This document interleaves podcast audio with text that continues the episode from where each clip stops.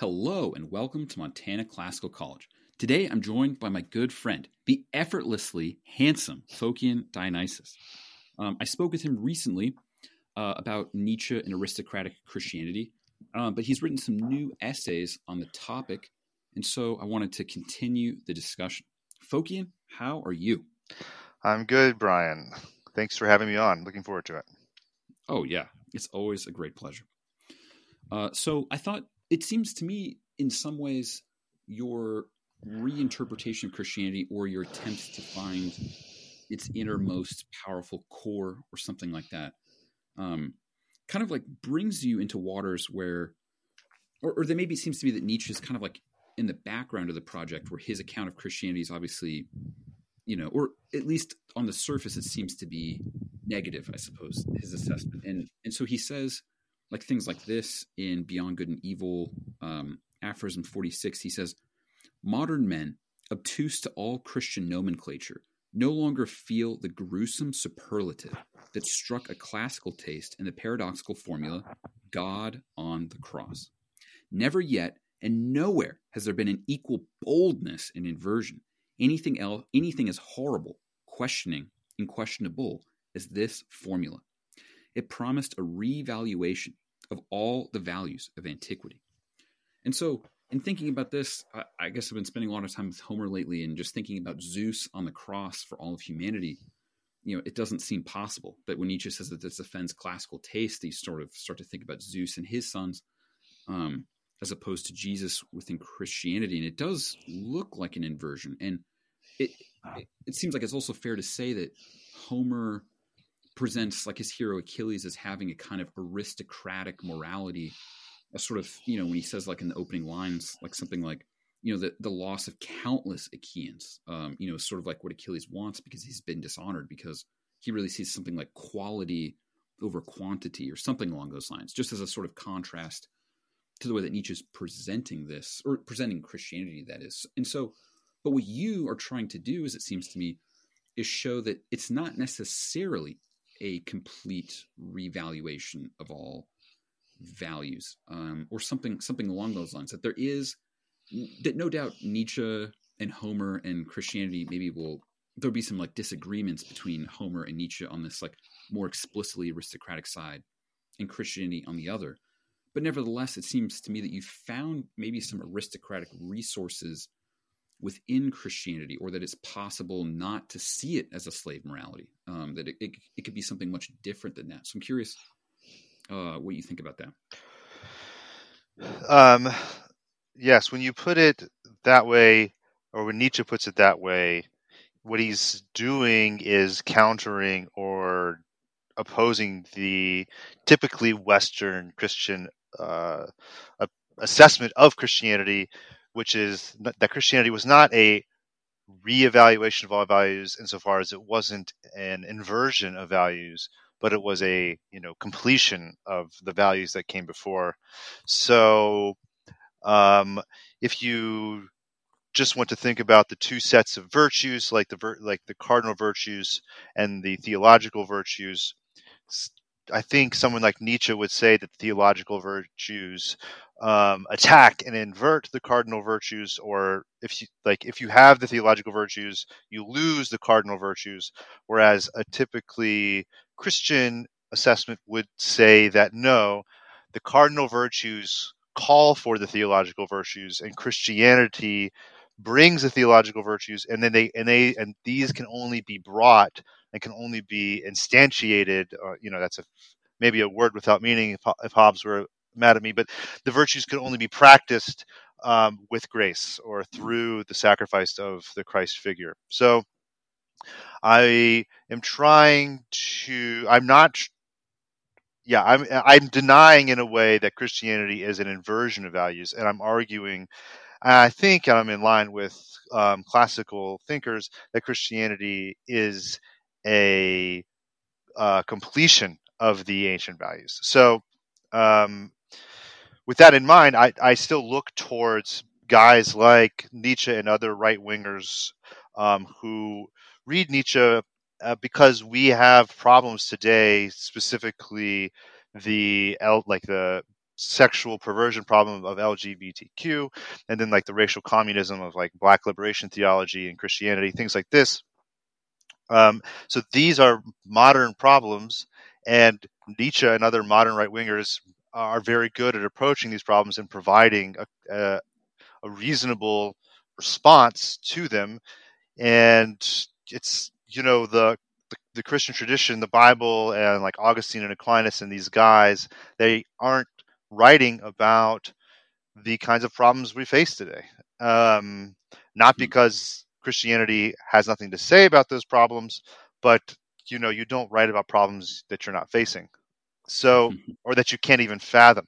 So, um, so I think that it's uh, it would behoove Christians to think about what a genuine Christian response is rather than merely try to accommodate Christianity to the modern morality. Mm-hmm. You, you, said something interesting, and this is something that you didn't. We said a lot of interesting things, but th- there's something that you hadn't written about in any of the essays that you have on Christianity, but you've evidently thought about it. So I hope I'm not putting you on the spot to ask about. Um, you, you said that there was a kind of conflict between theological virtues on one hand and cardinal virtues on the other. Could would you be willing to maybe mention like one example of what that looks like?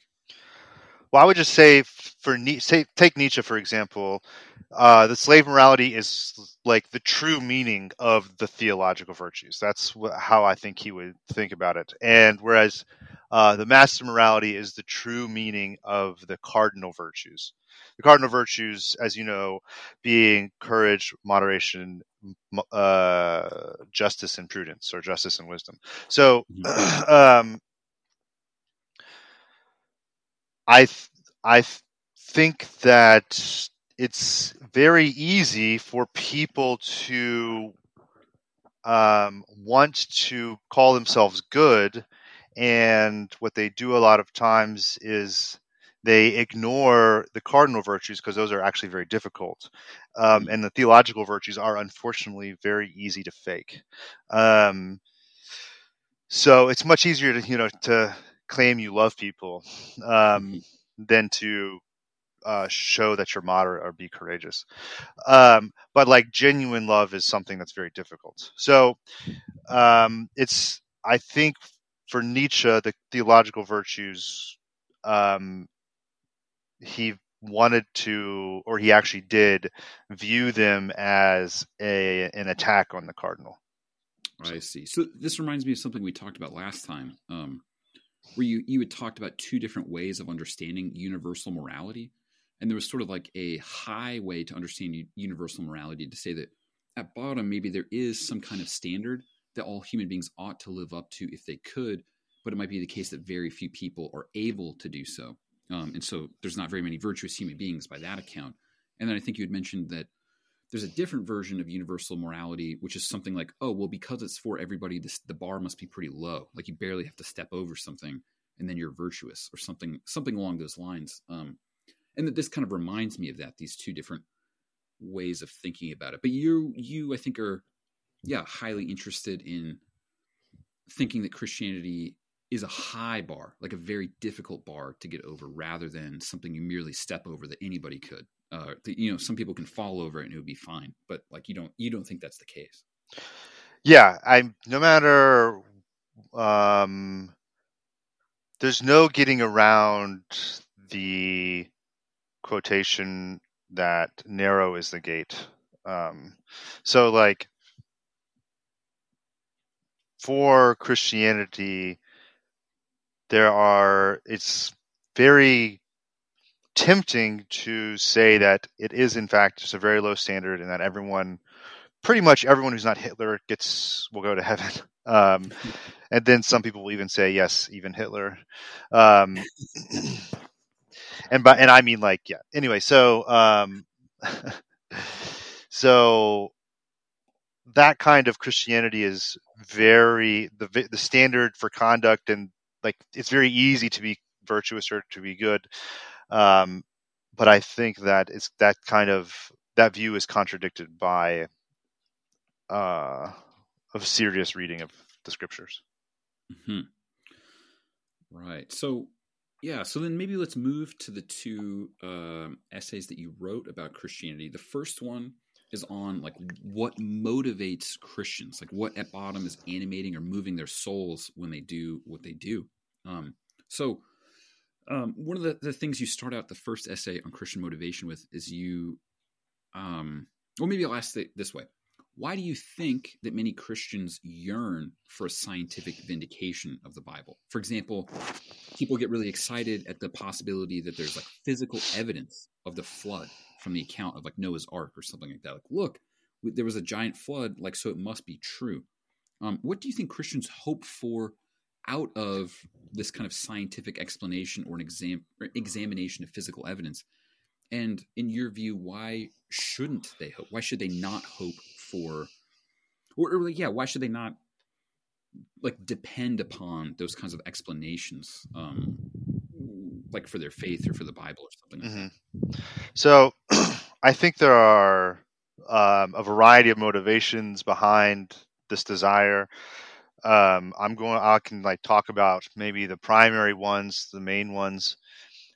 Um, the the most unsavory is, of course, the simple fear of death, and so people see that they see death all around them, and what they would really like, they would like for uh, miracles to be confirmed. You know, they would like to see miracles so that they know that the iron necessity of nature is breakable. Um, mm. And that way they don't have to die.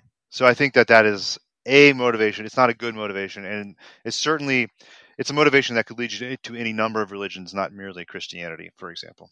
Um, so, so are you saying that because human beings fear death and it's hard to do otherwise, um, that they want a firm basis, like they want to like know, like be certain about the possibility of an afterlife, and if or to the extent there's physical evidence available to examine there's a kind of demonstration available to them so that their faith can be put on like much firmer footing or their hope that they won't die is on a much firmer footing. Would that be a fair way to say what you're saying? Yeah, that that would be. Basically like they don't want to have to have faith. They would rather have knowledge, which is understandable to a certain degree. But like right. You know, it would be it would be really nice if you could know that what you really are is your soul and not your body so that when you mm. died you could know that your soul would migrate um, to a better place or to some place. Um, so I would say that this is one motivation, but not the only one. Um, there's also a more, I would say, more specifically Christian motivation where there are, um, men, especially for men, they're making um, sacrifices and they want to know if those sacrifices are worthwhile. So, um, let's say, for example, maybe there's a man who refuses, you know, pleasures to himself. Uh, we can be specific, like like maybe he refuses to eat cakes unless he's at the table with coffee after a meal is finished, or maybe he refuses to uh, have sex with anyone but um, uh, a wife once he's married right? Mm-hmm. So um, maybe he refuses these things, and you know, maybe he is always, you know, he sees cakes all the time, and he can always it'd be so easy for him to pick up cakes. Um, but he's like, you know, I I do not allow myself to indulge in like physical passions. I guess it's not necessarily unchristian to eat cakes in an uncivilized manner, but it should be. um, um, but it is unchristian to have sex in an uncivilized manner.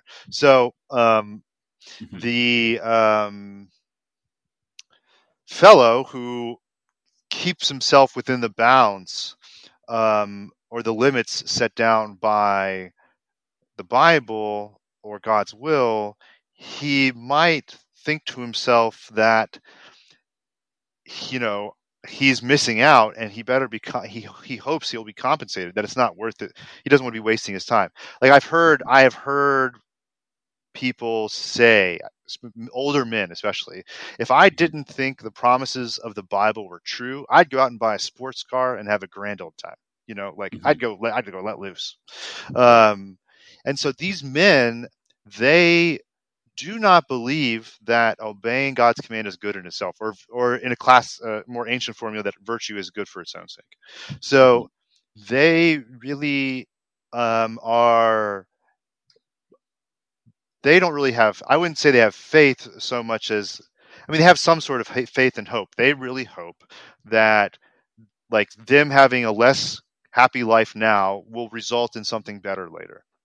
Right. Um, and I just, and that's that's an I think um, one, it's a slightly mercenary view of God, Mhm. and two, it um, misses the point of God's will for man's life, the pattern in which God has set down for man, and, and as to how he should live. So, um, that is what I think they are missing out on when they really bank on wanting like a scientific demonstration of you know like i remember as a young man i was very obsessed with the idea that we could prove that the variety of animals had to be created because their biology was couldn't have evolved because it was irreducibly complex. That was the uh, creationist term at the time i don't know what it is now um, and so you science could science could prove that life had to be created because it could prove that life could not have evolved to the complexity it exists at today. So I thought that was like, wow, that just sounds awesome. Um, but ultimately, it, it runs into the same problem that modern natural science runs into today, which is modern natural science cannot tell us how to live. Um, and not only cannot a, can it not tell us how to live, it doesn't. It might even make us worse people. Um, so, um, Christians with this desire for scientific proof of their faith, I think, are making like they're making they're importing a lot of um, things that aren't in science into science. hmm Yeah, that that's interesting. So so then it seems like based on what you're saying, part of what might what might make Christianity noble um, and aristocratic is the fact that the most serious kind of Christian might not be concerned with those kinds of proofs that have like a firm basis that you're like, oh, I know that the Bible's true because we found this evidence, and therefore I know that I will, in a mercenary way, be compensated for the sacrifices that I've made, and I'll be handsomely rewarded for eternity. Wow, that sounds like a great deal. And now I know I'm going to get it because, like, I was able to turn down the cakes and all the women and things like that. Like, wow, this is going to be great. But it's almost like more noble, more rare, um, to sort of say like, well, I I don't know. I'm not I'm not quite sure. Like, there's like a little, th- there is some evidence, you know, that maybe inclines me to believe, but I, I don't know for sure what's going to happen. And by like searching for these like firmer base, like a firmer base in that sense, like you're being less, I don't know, you're, you're less willing to make yourself vulnerable to the unknown or less willing to make a potential sacrifice that's actually simply a sacrifice and that that is more noble making the sacrifice not knowing for sure not having a firm basis of certainty so yeah that's that's really interesting i don't know if that makes sense um, I think it, yeah, it does make sense. Um, if I understand you correctly, men should, you know, care like they should care about doing the right thing and living in the right way. It's not for them to know whether God exists or not. Um, like I like the the Pascal v- line or view that the like the end of reason is reason's realization of its limitations. So you you know realize what you can and cannot know. This is what philosophy is, um, and then you can like get faith somehow.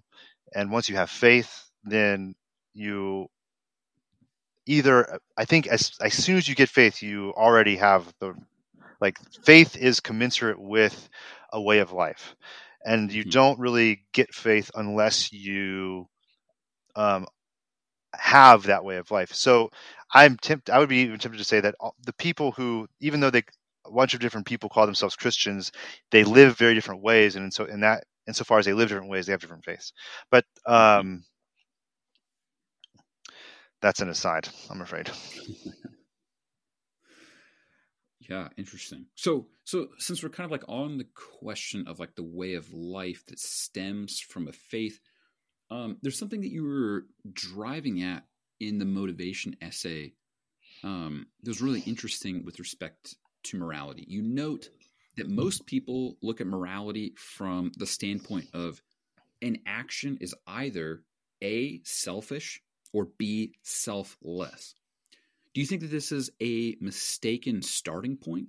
Um, and, and to put the question a slightly different way, a way I suppose that's familiar to both of us is that, you know, for instance, like Straussians who are interpreting Plato might say that an action is either noble, which is to say it's like, you know, resplendent and beautiful in proportion to the amount of like sacrifice that's required in order to make it happen, including especially the sacrifice of one's own life. So it's always self denial. It seems like that's a way that the noble is presented by them. And then on the other hand, the good is the profitable or the advantageous. So then the good is the selfish and the noble is the selfless. Do you think that we ought to look at morality from this standpoint of selfish actions on one hand and selfless actions on the other? Is this the right way to look at morality or is there a different or better way to look at it? Um, I'll address that now, but I'll if, remind me to say something about the Straussian view of the noble at the end if I don't remember it.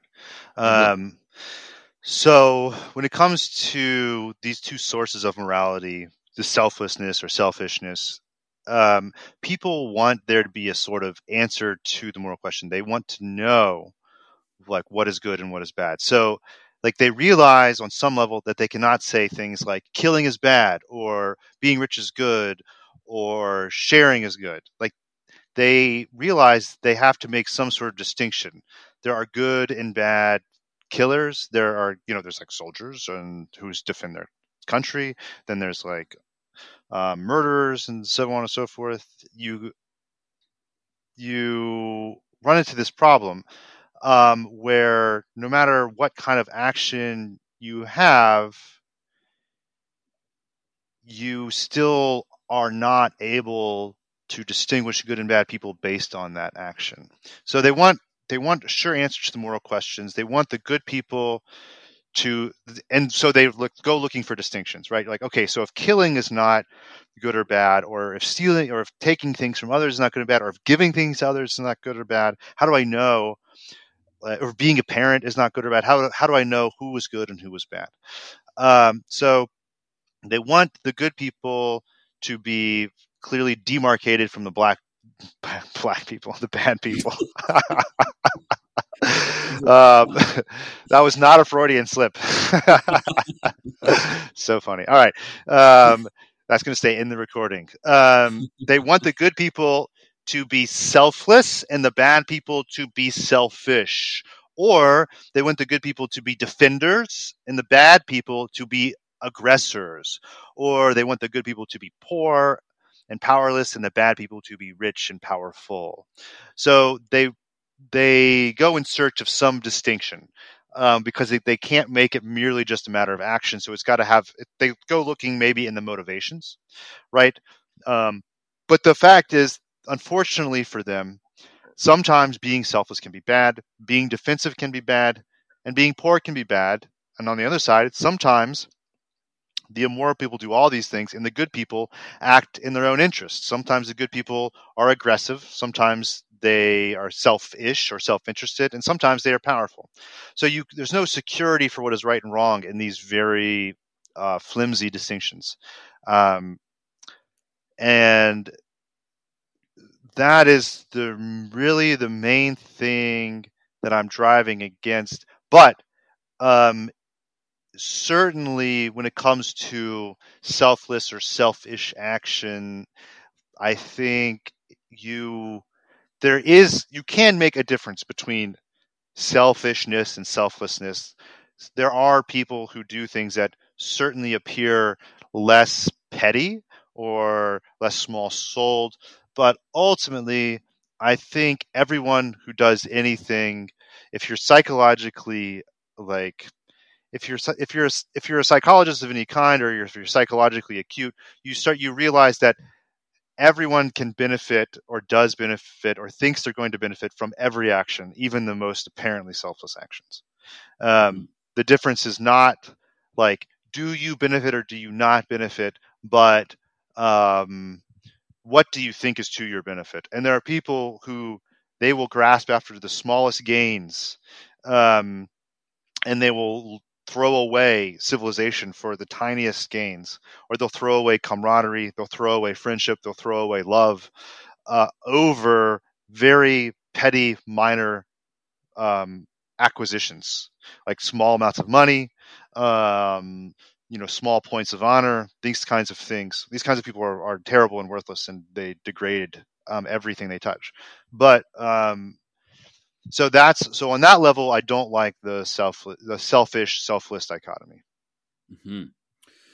Yeah. So uh, it seems. I mean, there's a lot to what you're saying. It seems like one thing that you're pointing to is that part of what we want out of saying that this person is selfish and that person is selfless is we kind of like want some sort of abstraction independent of like the particulars in a way that's just like very easy to apply because we don't want to like actually exercise our judgment. It's like just a lot easier to be just like, well, he's selfish, that person's selfless, or so- something, something along those lines. Because if you suddenly had to admit that this good person actually was selfish precisely because they were aggressive, imposed their will, and then like brought order to whatever activity it is that they're doing, then it like makes it like a lot harder to like figure it out. So if like you just have these like ready-made abstractions of like well that person's racist that person's not racist or something like that then it's like really easy to sort of like reinterpret all their actions to this like readily you know available matrix as opposed to like oh well that person's an anti-racist but like they never go outside and they just you know order food and they just eh, whatever they're just like in their basement but like occasionally they post online about this kind of thing. But there's this other guy who has like racist opinions but actually has like more black friends than like a lot of like anti-racist people which like I know people like this. Um, uh, like I don't know. So it seems like the the sort of easy abstraction of like racist, anti-racist gets exploded when you like look at the particulars of like how people interact, and I don't know. It's just kind of pleasurable to just like just like say it's really easy to put people in these like different boxes. I don't know. It's like a, just a just a way to outsource your judgment to this like external abstraction that just makes the world easier to navigate or something like that. I really like that last formulation, a way to outsource your judgment. Um, that's exactly what's going on. They want because if you can out, the idea is that they want a way of judging that admits of no controversy, such that even the dimmest, most foolish, stupid person can tell the difference between what is good and what is bad. Because if you can get that, if that were possible, then you could finally have like um, clarity and therefore a law, and there be no real there no more real conflict, um, and you could know that you're always right when you punish the the wrongdoer. Um, like ultimately, their desire is to, yeah, have it easy. Mm-hmm. Right. Now, before we move on from the motivation question, I think you said um, a bit earlier that you had a note on the Straussian account of the oh, noble.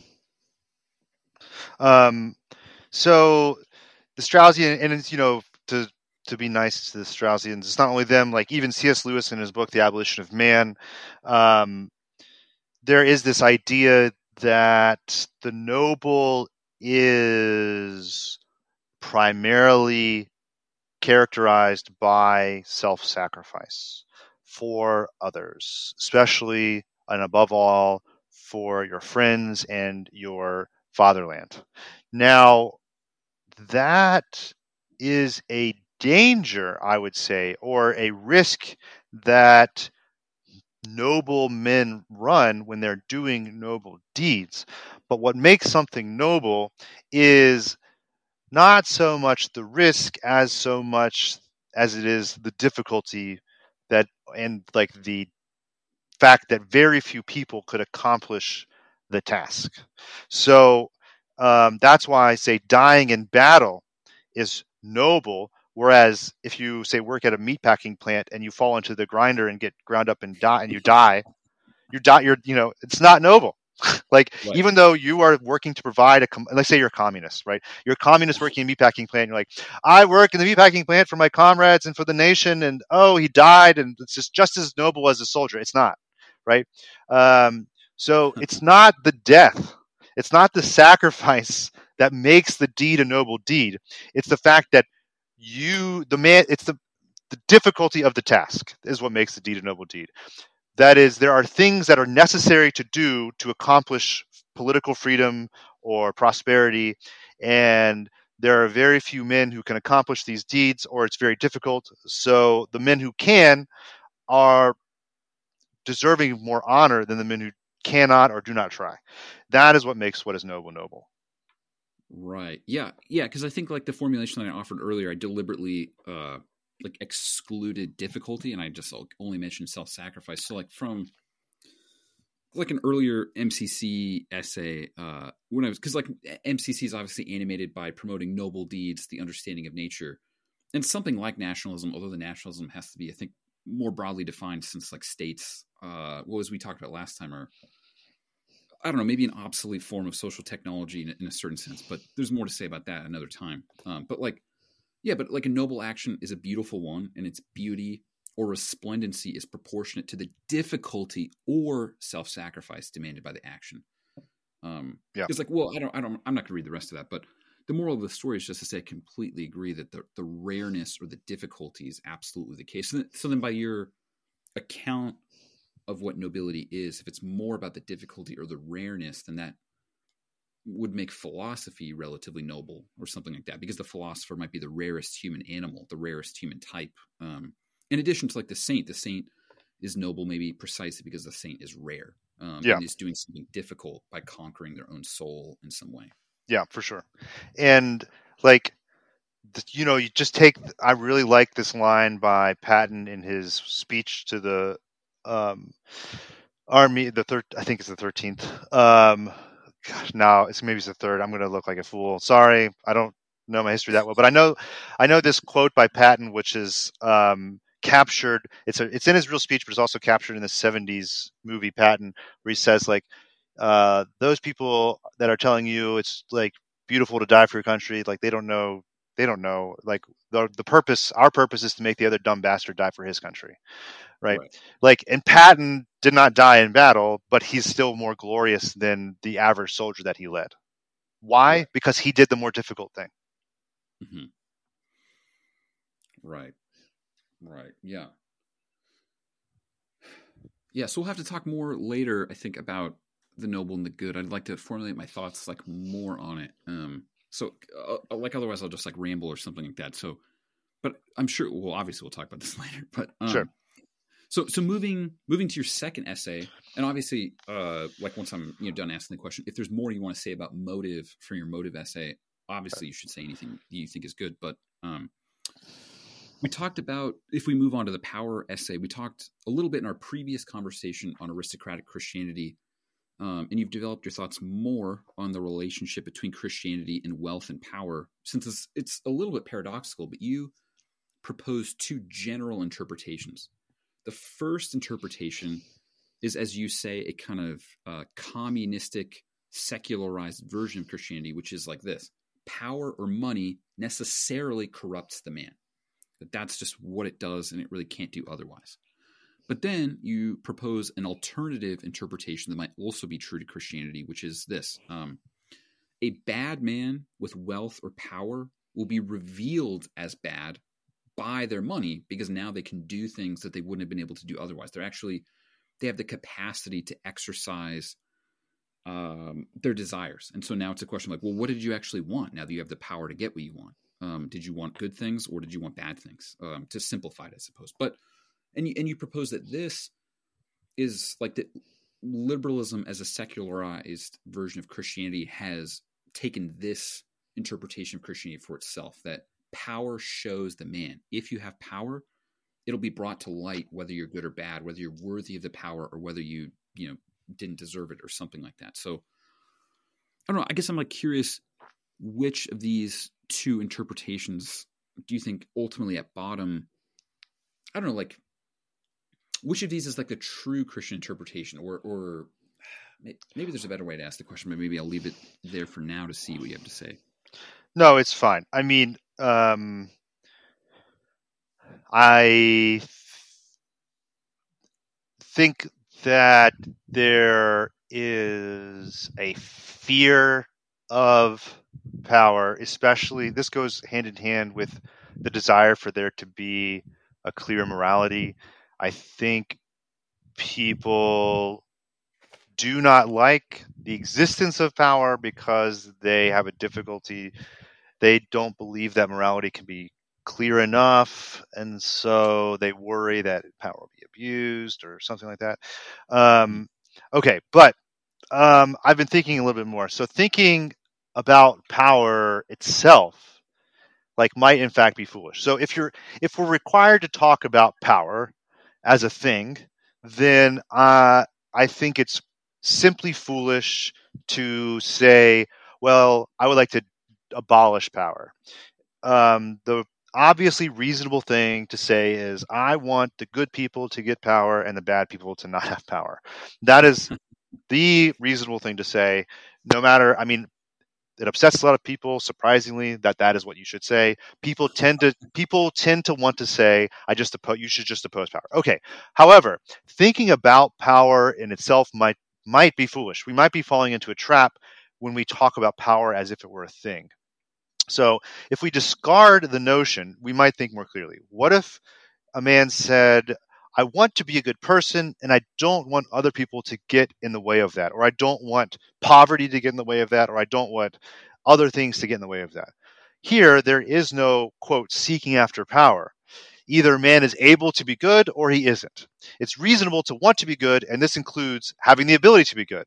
So we, we might improve our thinking by starting to realize that power is not is almost like color. It's not a thing independent of itself.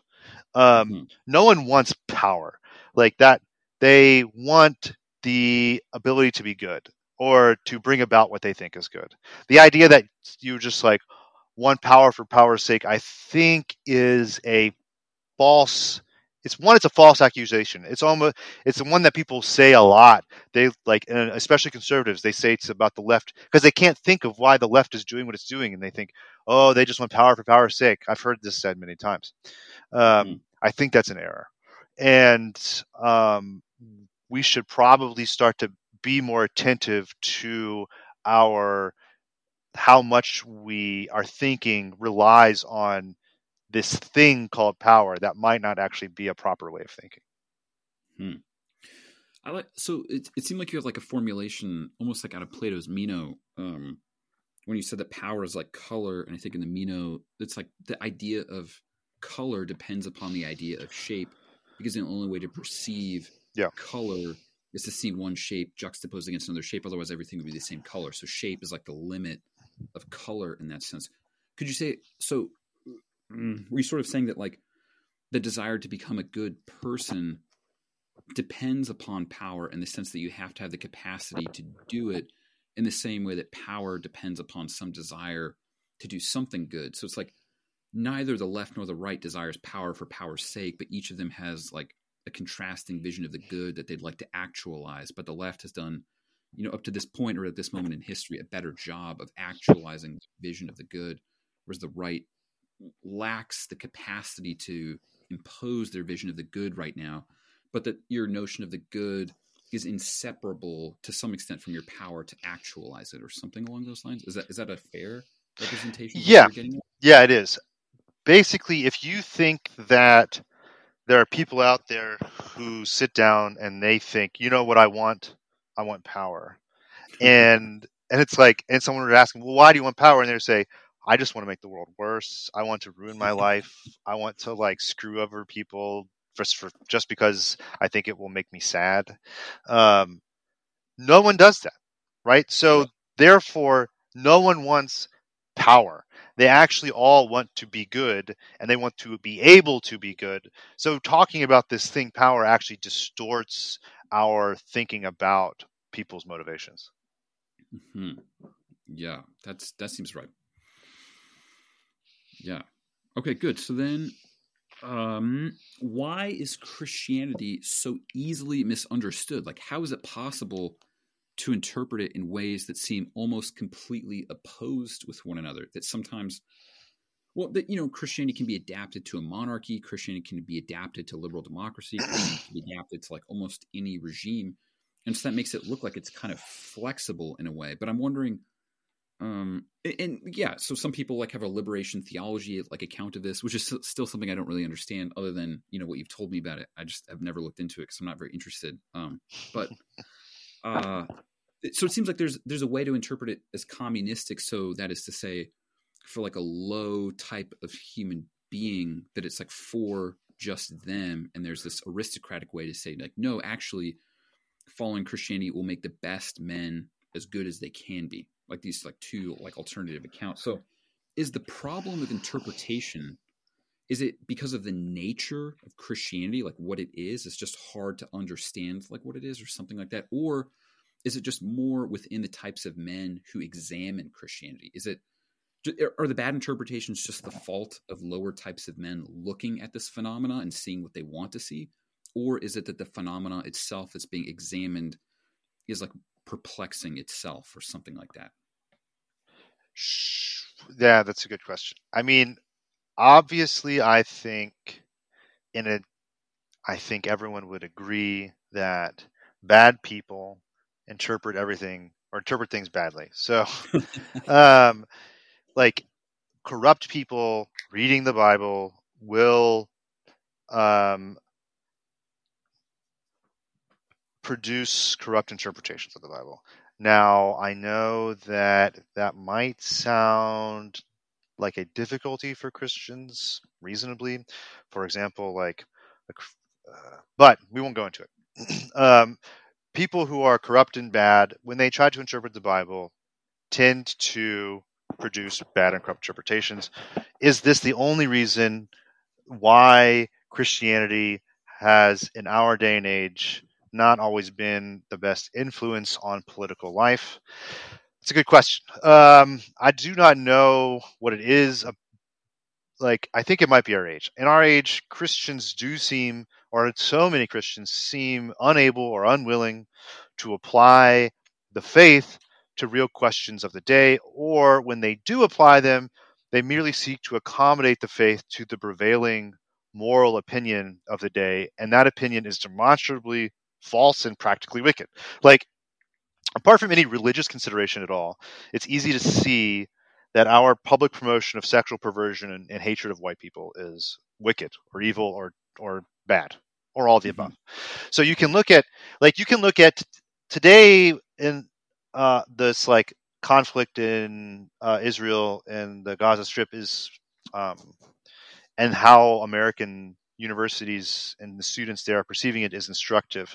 You can look at how Jews are being treated on college campuses and like um, how all you know the students and so many professors are pro Hamas and pro the attacks, and they view the um, the Hamas offensive as a sort of like uh, colonialized versus the colonializer, that kind of thing. Um, but and you can point this out to Christians, and Christians will say, "Well, that I mean, almost all the Christians I've talked to have said have are on the side of Israel. They think it's terrible that these colleges would promote Hamas over the Jews. That's anti-Semitism. But then, if you say to them, you know, if you think what they say about the Jews is bad, you should hear what they say about white people the Christians like like yeah, if you think like they're okay with that, they're okay with a whole lot more worse things or you know worse things happening to uh, white people. So if you say that to, to Christians, they clam up and look at you with worry in their eyes, and they're worried that you might say something uncomfortable in the next sentence. Like it's a mm-hmm. madness that they have, but it's not a Christian madness. Uh, mm-hmm. it's a madness of our times that these people are caught up in. So, and the fact is, they aren't Christian enough to pull themselves out of the racial madness of our times. They're completely steeped in it, and they just Mhm. they um, interpret their Christianity according to it. Mhm. Okay, now why? Unfortunately, now as to why Christians make these errors, um, Christianity sometimes seems to invite these errors. It's really, I mean, it's because people view Jesus as more like Gandhi than a Stoic. Now, don't don't don't get me wrong. Jesus is, of course, first and foremost the Christ, and as such is incomparable to other men. But you know, I mean, you know what I mean. Jesus disparages a lot of worldly things. He is crucified in the end. He rides into Jerusalem on a donkey instead of entering in a grand style. People read these things today and they start down the road of liberation theology and Christian Marxism. And since today we are obsessed with black people as history's representatives of poor people, Christians begin to elevate blackness as like a concept, and that's where you get things like liber- black liberation theology. Um, James Cone is a name that's he's uh, a quote unquote theologian who's unfamiliar to basically every American Christian, but he's probably read in every seminary that's not explicitly conservative. So, um, Christianity's like um, care for the poor and the downtrodden um, is reinterpreted along sexual and racial lines today, which is not at all um, implied or a requirement of the Gospels or of any part of Scripture. Um, but um, this, you know, this care for the poor and the downtrodden does seem to lend itself to democratic social norms or democratic morality or what Nietzsche would call slave morality. Um, this cannot be denied. However, um, the care for the poor and the downtrodden isn't the entirety of the message of the Gospels or of the New Testament. And, it's merely a part. And as a part, it is I think actually subordinate to more important things like having the true faith, believing in the true God, acting in the right way, not giving in or assimilating to the ways of the world. These aspects of Christianity um, are the reason why we're told that the way few will enter into the kingdom of God. Right. Mm-hmm. So, um, I think that the gospel writers and the Paul and the disciples, they in their time and place, they had to emphasize certain things uh, in diff- to different in their letters to different people and these kinds of things. Um, but you can you don't have to and you shouldn't interpret the Christian faith as a a, fa- a democratic faith or faith for democracy or e or much less a faith that affirms sexual perversion or racial communism. Mm-hmm. Well, that's helpful. Um, there's a lot to say about that, but uh, I think we're maybe running up against like about the end of things. Um, yeah. So, do you? Now we could also push this off to another time. So it's up to you. Um, like I think the, an essay that you had written before these two Christian essays was on like a book on the American South, in which like a, sort of like an idea for a book where you trace out the different interpretations of liberalism that are developed in North and South, and how Christianity related, or sorry, sorry, developed in relation to those different interpretations. And, and it seems like a book well worth writing, and you're probably the only man who could do it well. Um, and, and I don't I, I don't want to ask you to at all walk through the whole arc of your hypothesis about this, but um, do you want to close maybe with just like a statement on like this book idea, sort of like what you take to be the most important idea that you want to communicate with it if you were to undertake this project?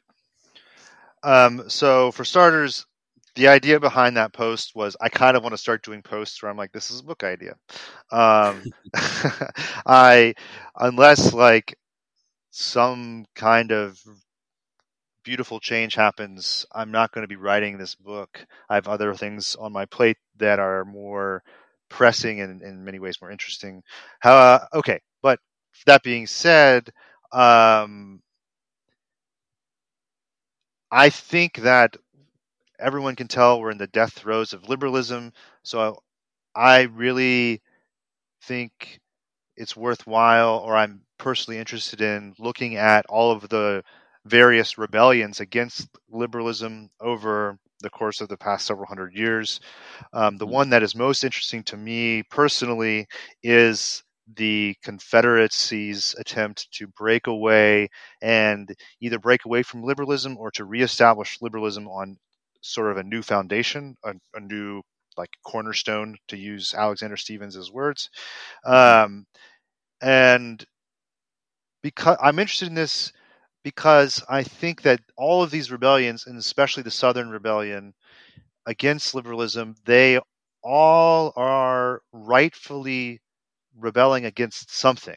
And they have something because they have something good that they know will be lost if they um, bend the knee to the increasing power of liberalism. So, um, that being said, though, there's a reason they all lose, and I so I want I think it's interesting to look at what was the good thing that they were trying to preserve, and why did they lose? What got in the way not only of their physical strength but of their own self understanding, such that they were unable to produce a genuine philosophical or ideological competitor to liberalism.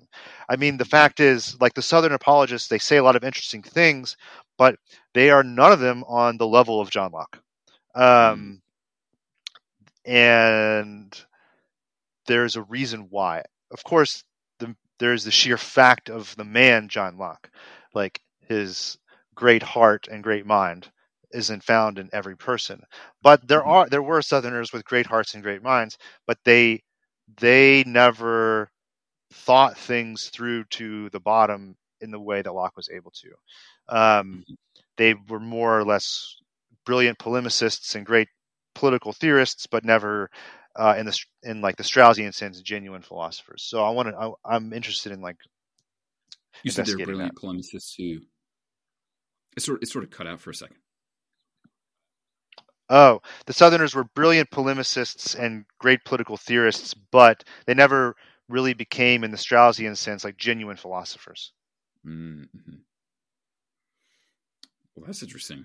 Um, wow. Well, this is this has been man. This is well. This was a lot of fun. Um, I I learned things. Um, I said a lot of things that like weren't in my notes, but I felt good about those things. And I don't know. I think like we like this is quite good. Um, it's wonderful to have you uh, back here, and I think I think you all will be seeing a little bit more from Phocaean in you know the coming weeks and months. Um, and I think that's an extremely good thing. Do you have any last things that you would like to say? Yes, although many times the duo Phocaean and Brian Service Wilson has been counted out, we keep on going. It's been good. Yes. Yeah. over over a thousand human beings, you know, subscribing to MCC now, and uh, we will reconquer the Western mind. uh, the right wing future or elite of the future will be formed uh, at MCC and elsewhere, but um, at any it, rate, it will be formed. Yes, it will be formed. So Brian Cerberus Wilson and Phocaean Dionysius are out.